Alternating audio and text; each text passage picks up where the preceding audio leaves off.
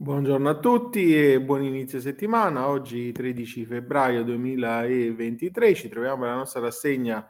Stampa e tributi, ehm, primo articolo sulla tregua fiscale delle liti, l'incognita della, della sanatoria spezzettata, firma di Pasquale Mirto su UNT Plus e di locale edilizia, non è chiaro se il comune può regolarizzare la conciliazione e non gli omessi versamenti. E, mh, il commento a uno degli emendamenti governativi al mille proroga il nuovo comma 221 bis della legge di bilancio 2023 che sta già creando incertezze, la norma risolve il dubbio sull'applicabilità di conciliazione agevolata definizione transattiva delle liti pendenti innanzi alla Cassazione che ora il Comune potrebbe decidere di applicare con delibera entro il 31 marzo, ma il comma rimanda alla scelta comunale l'applicazione dei commi da 206 a 221, tra i quali c'è anche la nuova possibilità, almeno per i comuni, di regolarizzare gli omessi versamenti rateali. Primo dubbio quindi se il comune possa decidere di applicare i primi due istituti e non la regolarizzazione degli omessi versamenti rateali. Si ritiene che nell'esercizio della potestà regolamentare la scelta sia consentita,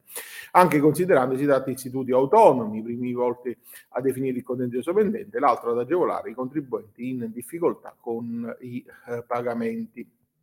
E poi su Italia Oggi, l'articolo firma di, ehm, di, Benito Fuoco nella rassegna sulla, ehm, delle sentenze, chiedo scusa, Nicola Fuoco, sulla rassegna delle sentenze tributarie di Italia Oggi, ehm, l'intimazione salvata dagli antinterruttivi e quando stabilisce la CGT di primo grado di Milano nella sentenza 2693 del 2022, eh, secondo cui la regolare notifica dopo la cartella di pagamento di ulteriori atti interruttivi come gli avvisi di intimazione comporta la declaratoria di inammissibilità dell'impugnazione dell'ultima ingiunzione con cui il contribuente assume di aver conosciuto per la prima volta le sue eh, pendenze.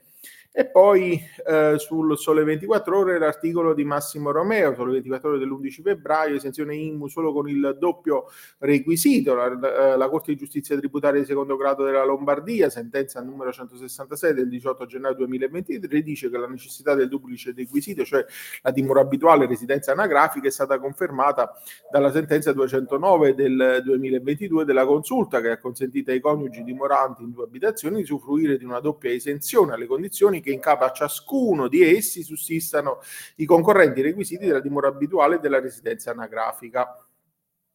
E poi eh, parliamo sempre di IMU, l'imposta sul mattone non esonera le case IACP, l'articolo è di Giuseppe De Benedetta, NT Plus enti locale d'edilizia, la norma generale sugli alloggi sociali non può superare la disciplina speciale, gli alloggi assegnati dagli istituti autonomi case popolari non possono usufruire dell'esonero dell'IMU previsto per gli alloggi sociali, in presenza di una normativa speciale che dispone l'applicazione della detrazione di 200 euro e che deve prevalere sulla disposizione generale relativa agli alloggi sociali. Stabilisce la Corte di Giustizia tributaria di secondo grado della Puglia con la sentenza 204 del 2023 che ha respinto l'appello di Arca Puglia Centrale confermando l'esito del giudizio di primo grado dal 2014 in molti enti di edilizia residenziale pubblica ex IACP variamente denominati dalle leggi regionali ritengono di dover usufruire dell'esonero dell'IMU previsto dagli alloggi sociali come definiti dal decreto del Ministro delle Infrastrutture eh, che ha equiparato gli alloggi sociali alle abitazioni principali. Tuttavia lo stesso DL 102 del 2013 ha sancito, ha lasciato applicabile la detrazione di 200 euro per gli alloggi regolarmente assegnati dagli ACP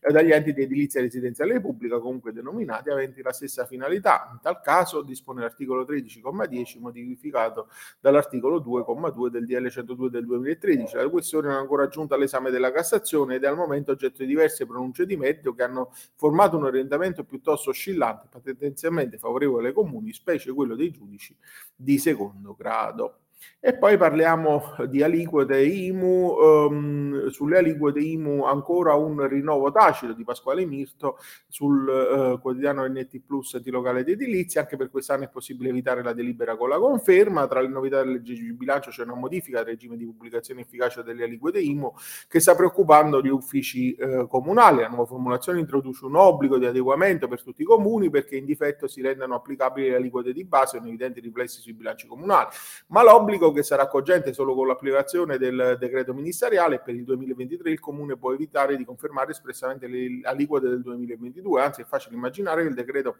sarà approvato successivamente allo scadere il termine di approvazione del bilancio 2023 proprio per non creare confusione, oltre che per non indicare sugli equilibri di bilancio dei comuni in caso di avvenuta approvazione delle aliquote 2023. Il termine ordinario sarebbe il 31 dicembre e potrebbero non trovare corrispondenze in quelle elencate nel prospetto ministeriale.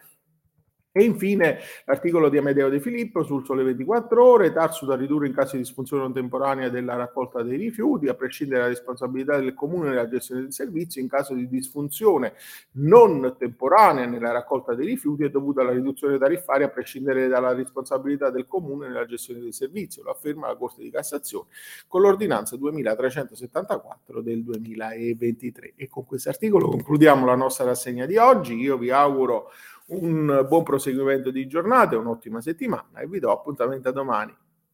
Arrivederci.